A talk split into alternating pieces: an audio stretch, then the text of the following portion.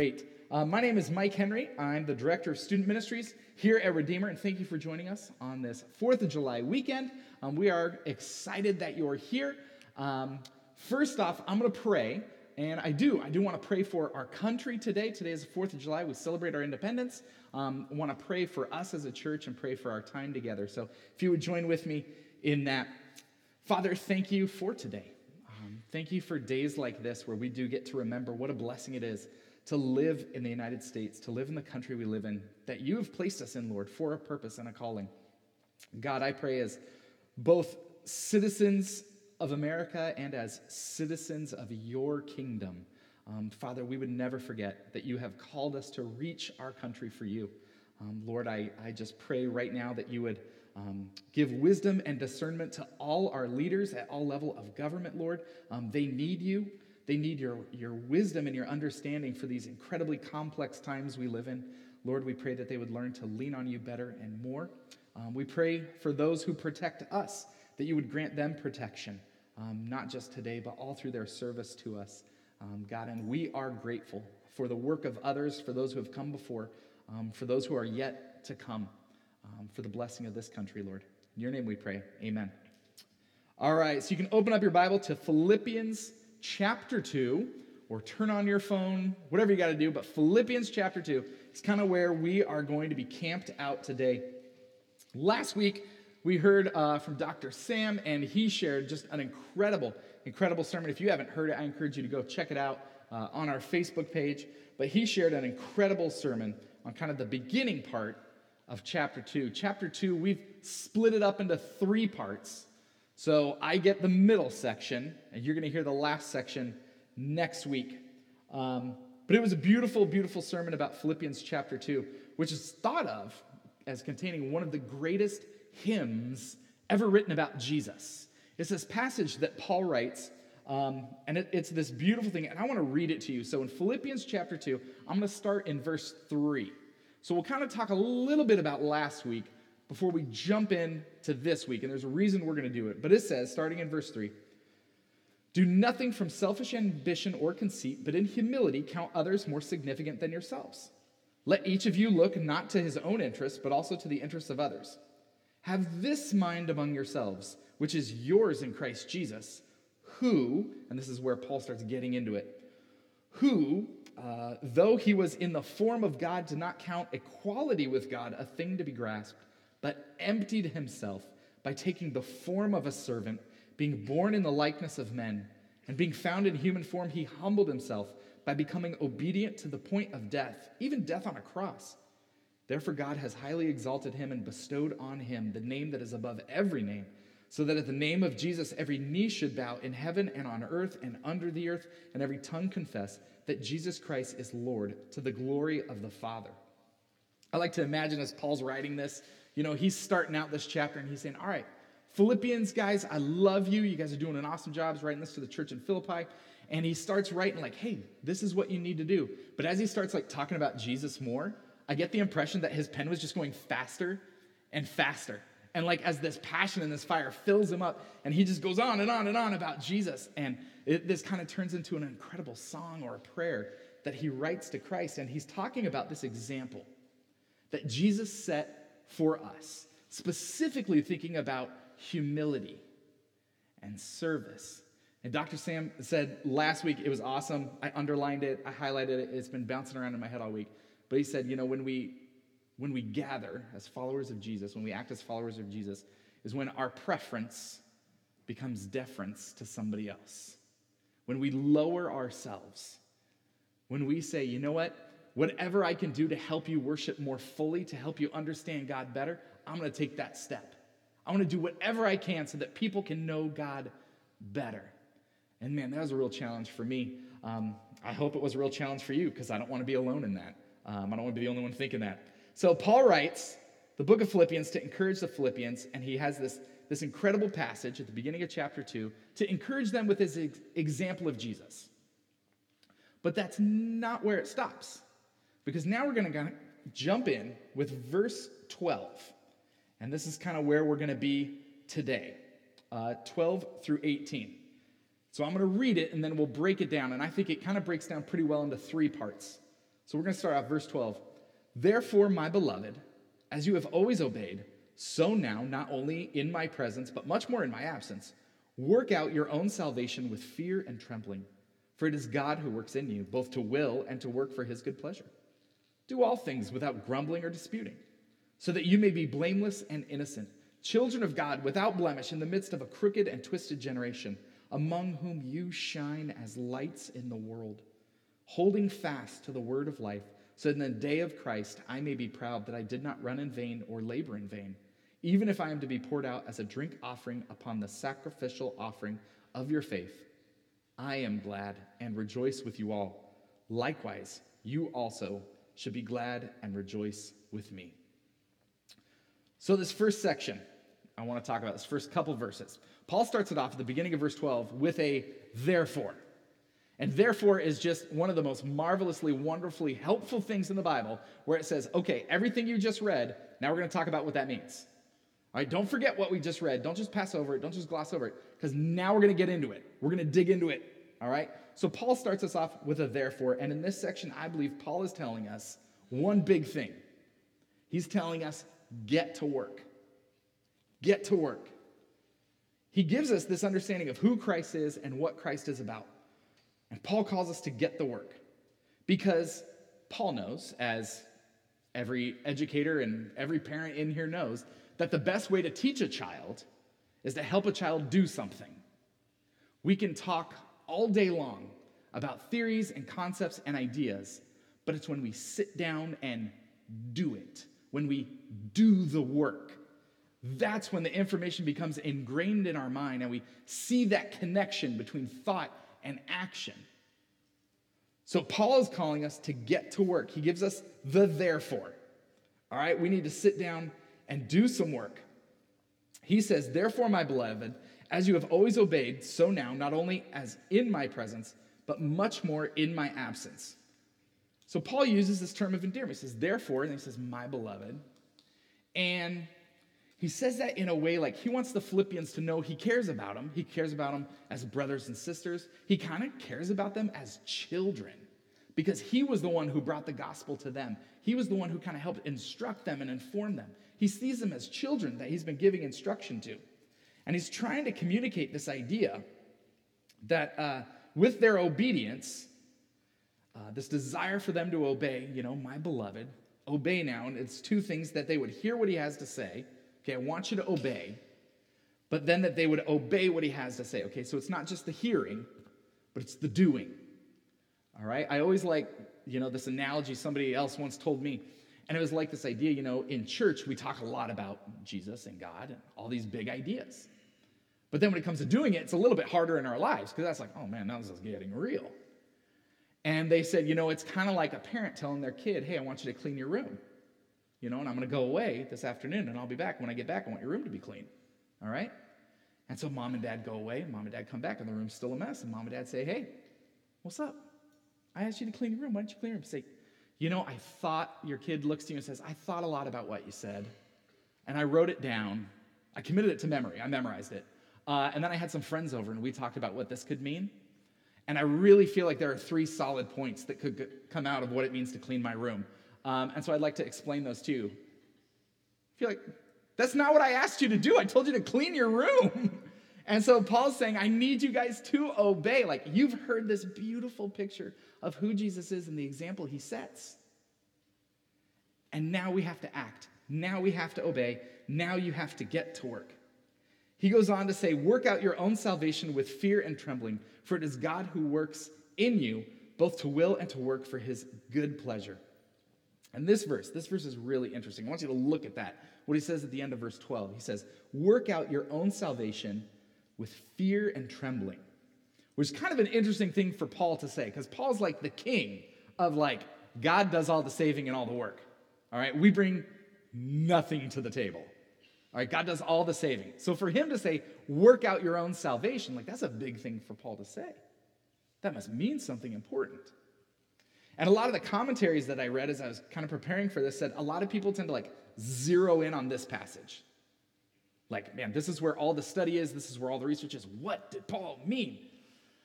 And a lot of the commentaries I read said it's the same thing. It's like, That's not the point of this passage. The point is bigger. The point is about getting to work, but we're going to talk about it because I, th- I think it means something and it is important. But he says, you need to work out your own salvation. Now, salvation's a funny thing because it's something that happened. Salvation is something that is happening, and salvation is something that's gonna happen.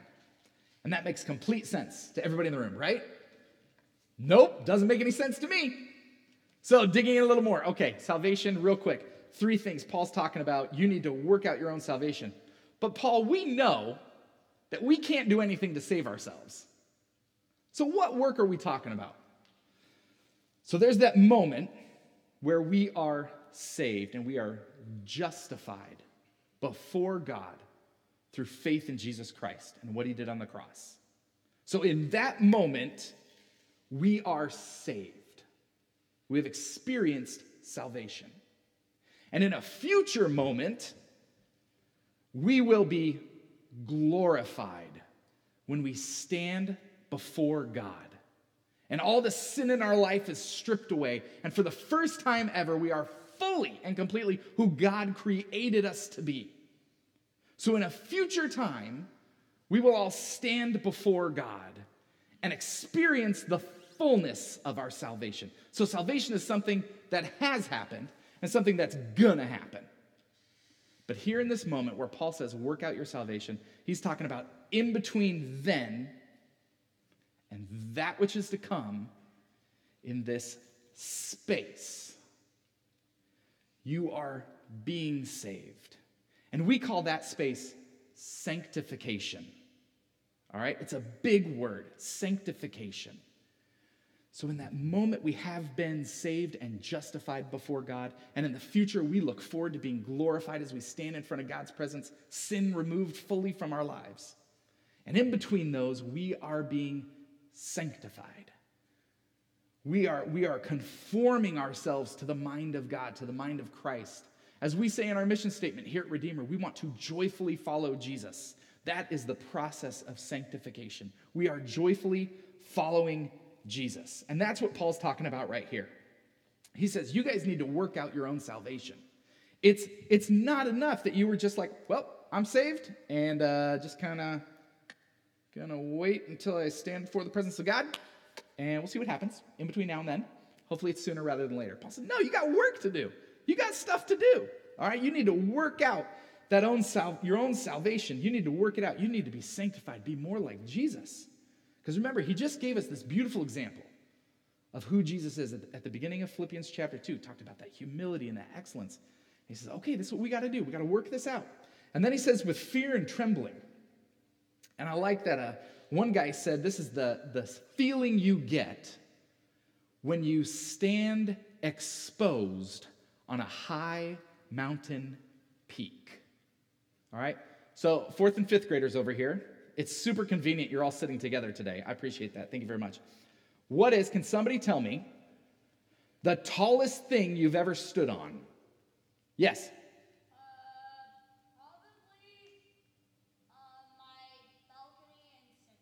Your balcony in Sydney is very tall.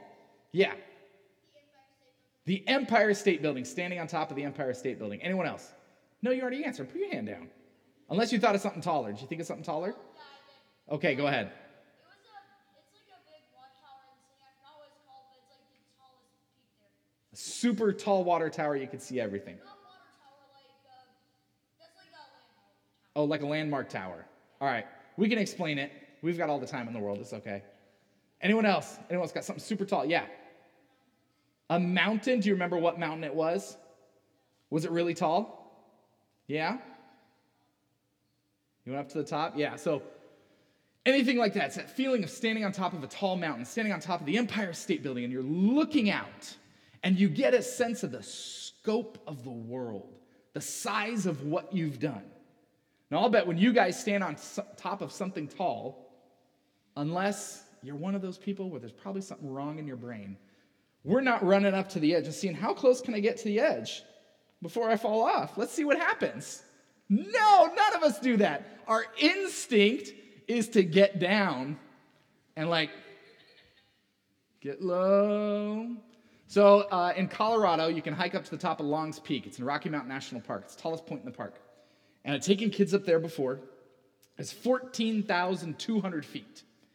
And it's, it's not very impressive when you get on top. It's like the peak is like the size of like three football fields. It's very flat on top. But there's a part of it that's, that's a sheer drop. And you can go as close to the edge as your heart or stomach will let you to go. Um, and there's a sense, you get up there, that is a sense of fear and trembling that overcomes you.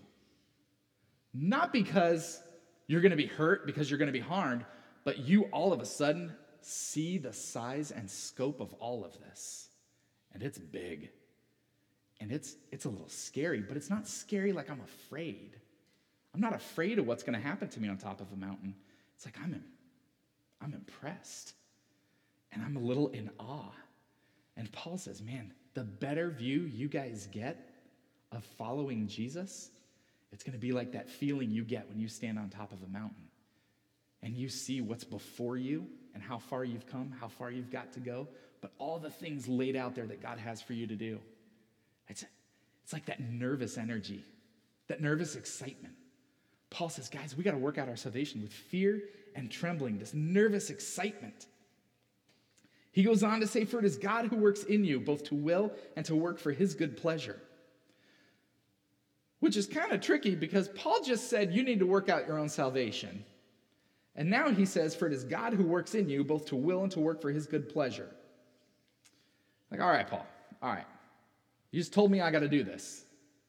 But now you're telling me God's going to do this. All right, Paul, what on earth do you want me to do? And I love what one guy said. He said this, this word for God working in you, for it is God who works in you, it's the same word we get the word energy from. All right, it's the same word we get the word energy from. When it says God works, God gives us the energy. God is the supercharged battery, God is the fuel on the fire. For it is God who works in you both to will and to work for his good pleasure. God has things for us to do. And as we stand on top of that mountain of our salvation and get a better understanding of what that is, it is fear and trembling as we see that's a lot to do. There's some pretty dangerous things out there, God, that you're calling me to do. And I'm a little scared to do it. And God says, I'm the energy, I'm the fuel. I'm right there. We're going to do this together. You don't go and do this alone. We're going to do this work. If, if I need to pull you, I'm going to pull you. If I need to push you, I'm going to push you. If you need that boost of energy, I'm going to give you that boost of energy. But we're going to go together. We're going to work out this example you had in Christ in Philippians 2. It is daunting and it is intimidating and it feels kind of impossible. But you know what? You're not going to do this alone. You can do this. God's saying, I'm going to be with you. We're going to work this out together. We're going to move forward together, and I'm going to give you the energy to do it through the power of the Holy Spirit. You do not do this alone. I am the fuel for your fire. And so it's this, this end note of encouragement go and do, go and get to work. In the light of the incredible example of Jesus, we need to get to work being more like him in the way we treat other people, the way um, we treat other people at church, in the world. Here's this example of Jesus who died on the cross for a world who rejected him. And you're saying we got to be more like that. Well, I'm a little intimidated. I don't think I can do that. Well, don't worry. God's going to be right there. I'm going with you. I'm pushing you along if I have to. I'm pulling you if I have to, giving you that encouragement, giving you that speed to move forward and keep going one foot in front of the other. Let's go. All right? So Paul's giving us this therefore. It's, it's time to get to work the kick in the pants, if you will. So, what is it now? So, Paul, the first thing Paul calls us to is to get to work. You need to get to work. Therefore, it's time to go. All right? But again, we're like, well, what do you want me to do, Paul? Like, I'm not a bright guy. What do you want me to do? So he starts out the very next verse do all things without grumbling or disputing. It's like Paul saying, for those of you who are a little slower on the uptake, let me break it. If you're not getting the analogy, I just gave you the picture of Jesus. I want you to be like that. And you're like, Paul, I don't know what you want me to do. Paul just says, All right, Do all things without grumbling or disputing. Get to work and do all things without grumbling or disputing. And I think there's two reasons that Paul wants us to act without grumbling or disputing that he lays out here. I think they're important for us, not just for the church in Philippi that he's writing to, but for us today. So he says, Do all things without grumbling or disputing, which, if you spend any time with another human being, you know that's not super easy to do. Yesterday, I was flying back from California, and on an airplane, in an airport, you are with a group of complete strangers whom none of you have ever met before. Um, probably never going to meet any of these people again. And you would think in that environment, it would be like, oh, well, yeah, no, go in front of me, please. Oh, okay. Hey, can I help you with that? That's okay. I don't know who you are, but you look like you could use a hand. Okay. You want to see grumbling and complaining? Just go spend some time at the airport. It's a wonderful example of a tube full of people who get to grumble and complain together. Our plane last night landed early, which everyone was excited about, until they all realized the gate wasn't available for our plane. So you do that thing where you sit, you know, and the pilot's like, oh, it's going to be about 10 more minutes before we get to an available gate. So keep those seatbelts buckled and be seated. Which all of a sudden, all these people who were so excited to be there early have like turned on him. Like they're ready to pull that captain out of that room. They're going to drive that plane to the gate and get off themselves. All right, grumbling and complaining is something that comes so naturally to us. And here Paul says, knock it off. You want to do this? You want to be more like Jesus? You want to grow? You want to get on that mountaintop and see what God has for you? You got to start off by stop grumbling and complaining. All right, so the first reason we should avoid grumbling and disputing so our commitment to humility and unity, through that, we will shine so bright that the world can't deny what God is doing. He says we need to be blameless and innocent children of God without blemish in the midst of a crooked and twisted generation. And if we succeed at this, if we as a church can act without grumbling or disputing, if we can show humility and unity, the world can't deny what God is doing. Because I lo- my one of my favorite things about church I love church, but one of my all time favorite things about it is where else in life is a room of people this diverse going to gather together? We come from different backgrounds, different ethnicities, different interests, hobbies, different jobs. And yet we're all here in this room.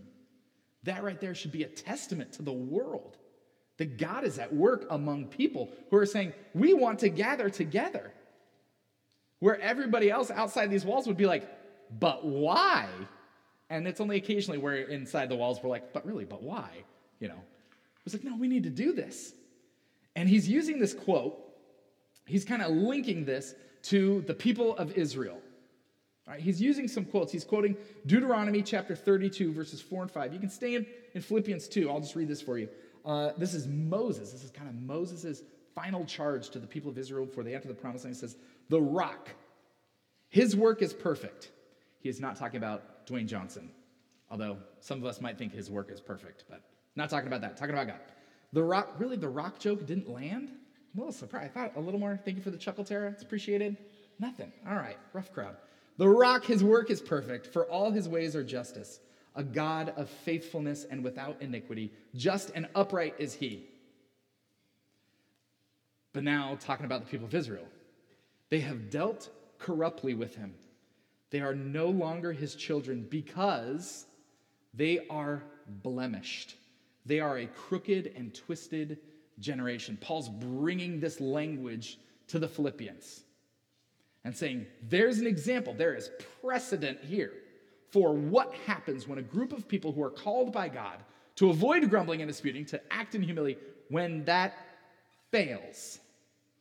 We have a case study, and he's using the nation of Israel as the crooked and twisted generation.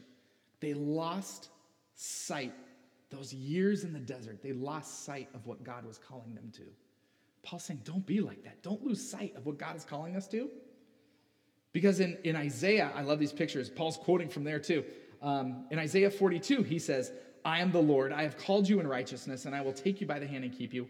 I will give you as a covenant for the people, a light for the nations, to open the eyes that are blind, to bring out the prisoners from the dungeon, from the prison of those who sit in darkness.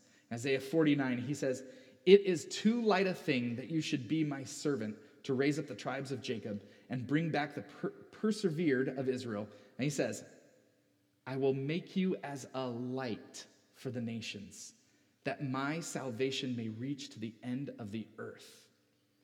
And this is what Paul is calling the church in Philippi to. I think that's what Paul's calling us to. That is that example of humility and unity. And we don't grumble, we don't complain. But by working together as the people of God, we are a light to the world of God's salvation just in the ways we treat each other. And this isn't easy work. It's not simple work by any means. It is hard and it pushes directly against who we are. Paul says, You got to lay that stuff down, man. If you want to work together, you got to start lifting other people up, pushing other people towards God. You do that together as a group, as a church, as a, as a family in Christ, no one can deny what God's doing. No one can deny that. That's the power of our witness. I think that old saying is true that people don't care how much you know until they know how much you care. This should be a place where people feel cared for. And just by that care, they want to sit and hear more. If somebody is here, they are known and cared for. And that's an incredible thing. And that's where the Israelites they lost the plot out in the desert. It became about them and what they wanted, and they lost sight of this promised land that God is calling them to. And in fact, Paul's worried about that same thing for the, the Philippians. He's, I don't, I don't want you guys to forget why we're doing this. And that's the second reason the Philippians need to act without grumbling or complaining. The first is so that by our example, the world can come to salvation. But the second reason and this is kind of Paul's personal appeal, was that they become a people that he can brag about to Jesus when he sees him face to face. Uh, he says, he goes on to say, holding fast to the word of life, so that in the day of Christ I may be proud that I did not run in vain or labor in vain. He's kind of he's kind of turning, he's making it more personal now. You know, him and the Philippians, they were very close. This letter is about encouraging them and building them up. And he's like, all right, guys, you know, you have like that head knowledge of what we need to do and why we need to do it. But now I want to make it personal. I want to make it personal to you. He describes his life's work and ambition as leading up to the day of Christ. He goes on to say, even if I am to be poured out as a drink offering upon the sacrificial offering of your faith, I am glad and rejoice with you all. Likewise, you also should be glad and rejoice with me. This is the ultimate reality for all of us and all the work we're doing. All the time we spend together as believers and the times we commit ourselves to God is that work is that someday we can stand before Jesus and be like, Jesus, have I got a story for you? You're going to love this one. You might remember when this happened. And you go on and you tell Jesus the story of something you're so incredibly proud of. And for Jesus to say, Man, I am proud of you too. That was an awesome day. That was an awesome time. I'm so, so glad that's a part of your story. Paul knows this work isn't easy and it's not without sacrifice, but it's worth doing for that day we stand in front of Christ. That moment when we are glorified and sin is stripped away. And we stand and we can brag to Jesus all day long about the great things he's done the great things we've been able to do with him. All right? Uh, on Friday, the reason I was flying yesterday, on Friday, I was part of the memorial service for my youth pastor.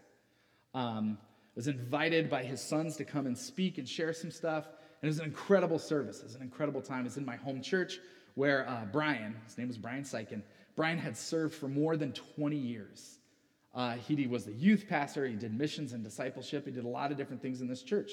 And so they, uh, he passed away early December uh, in Arizona. And so they wanted to do this memorial service for him. a time for all these people to gather together. And it was so cool to see a room full of people whose lives had been touched by this man. And of course, I was thinking about this sermon as I was talking and getting ready and meeting people. Um, not just because I still had some of it to write at that point. No, no, no that wasn't the reason. Um, but it's just on my mind, it's on my heart, and I was thinking about, man, that, that example that Paul sets at the end. He says, even if I'm going to be poured out as a drink offering, even if I am to be sacrificed for your faith, ah, oh, what a joy that would be.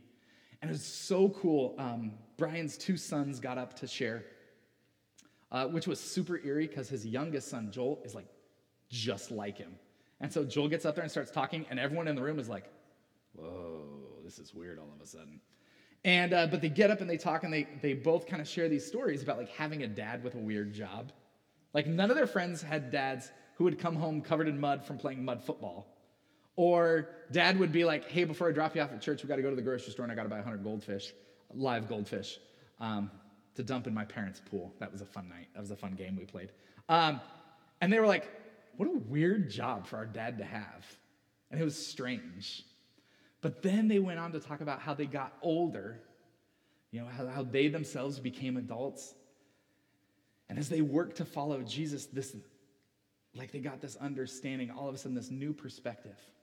All that time their dad spent taking kids on trips and playing games and writing Bible studies that were fun and exciting, all this stuff. The reason he did it all was to point kids to Jesus. And it was so cool afterwards to, to be in this room of like four or 500 people who said, Man, Brian pointed me to Jesus. You know, he gave up on some time to point me to Jesus. And you think, you know, this life of a guy with a goofy job, and I mean, the reason I am a, a student ministry director, the way I'm, the reason I'm a youth pastor, is because of Brian's example in my life. That one day, when I was a junior, Brian said, Have you ever thought about going into youth ministry? To which I could quickly think back to all the times I'd spent with Brian, and I was like, No, of course not. Your job's terrible. But then, yeah, this is the calling. And so to be with those people, to be with Brian's family, and just hear about like that sacrifice you lay at the offering of faith, like that's worth it. To make ourselves less so that others can experience God more, so the world can see us as a family of believers, a true family that will do anything for each other. That becomes undeniable. Our big so what's. What do we do with this? I think Paul kind of gives us those three ideas. One, we have to get to work in the power of the Holy Spirit. It is not sufficient to study and learn all day if you put none of it into action. You have to get to work. And this is not limited to kids, teenagers, adults. This is all of us. We have work to do today. It demands a response. That we need to serve each other without grumbling or disputing. Um, it's an easy thing for us to do, it's an easy reaction for us to have. Even like little Joanna, 19 months old now, she did just spit up on my leg this morning before I got up here. That was fun. Um, little Joanna, you know, it's such a joy to spend time with her, but boy, there are times where I'm like, you want me to like throw you up into the air again? Golly. Well, of course I do it because I'm a sucker, um, but I don't always enjoy it. And sometimes in my heart, I want to grumble or dispute. And be like, well, we got to go do this now. We're going to go do this. But by spending that time with her, you know, what, what am I teaching her? How am I loving her? Those sorts of things. When we get into this place together, when we gather together as believers, to think, man, how am I going to serve somebody else today? What am I going to do for somebody else? Am I going to encourage somebody? Am I going to spend time listening to somebody tell them about their week just so I can encourage them? To eh, serve each other without grumbling or disputing. If that became the defining aspect of Christians in this country, I have no doubt revival would follow. If we became people who were all about that humility and seeking that unity with one another, the world couldn't deny what God is doing in a day and age where everything is divisive. This is the place where we gather and we put all those things to the side and we say, I'm here to be together with my brothers and sisters in Christ, and I'll do whatever it takes to serve them. That is undeniable and so contrary to the world we live in. And finally, I just love this question. This, this one's got me. What are you excited to brag to Jesus about? What are you excited to brag to Jesus about? Because someday you're going to stand physically in his presence. What are you excited to brag to him about? You know, I know there's things in my life where I'm like, I got my list. I'm putting my list together. And I want to add more things to that list. And when I work, when I serve others with that mentality, you know, you think about the little kid who gets home from a trip. They could talk and talk and talk and talk and talk and talk and talk all day long about that trip. They couldn't be more excited to tell mom and dad about that trip. Is that what it's going to be like when I get to stand in front of Jesus and tell him about the life lived on earth serving other people? I'm excited to do that. I hope you find something in your life that you are excited to brag to Jesus about. Because Paul says at the end here, man, even if I'm going to die for this, and at this point, I think he was pretty sure he was going to die for this, he said, guys, I'm rejoicing. And I want you to rejoice with me. I am excited for all that I get to go tell Jesus about. What are you excited to tell Jesus about? If you need a place to serve and get started, hit me up after the service. We'd love to get you plugged in. Tons of volunteer opportunities to serve here at Redeemer and find, kind of participate with other people and being something, something to brag to Jesus about. I'm going to pray as I close, and then Craig is going to come up with a few announcements for us. Father God, thank you for this time when we gather together as a weird and strange and beautiful group of diverse people who gather together to worship and honor you. God, I pray that you would impress upon our hearts the need to get to work in humility and unity to serve one another. Thank you, God, for the example of your Son, Jesus Christ, going to the cross and dying a criminal death for a world that rejected him and despised him, yet he still did it. God, I pray that we can, in some small way, in a unique way for all of us, live up to that example in our own lives. And that there would be a day when we can brag to you about the wonderful things we got to experience. We pray all these things in your name. Amen.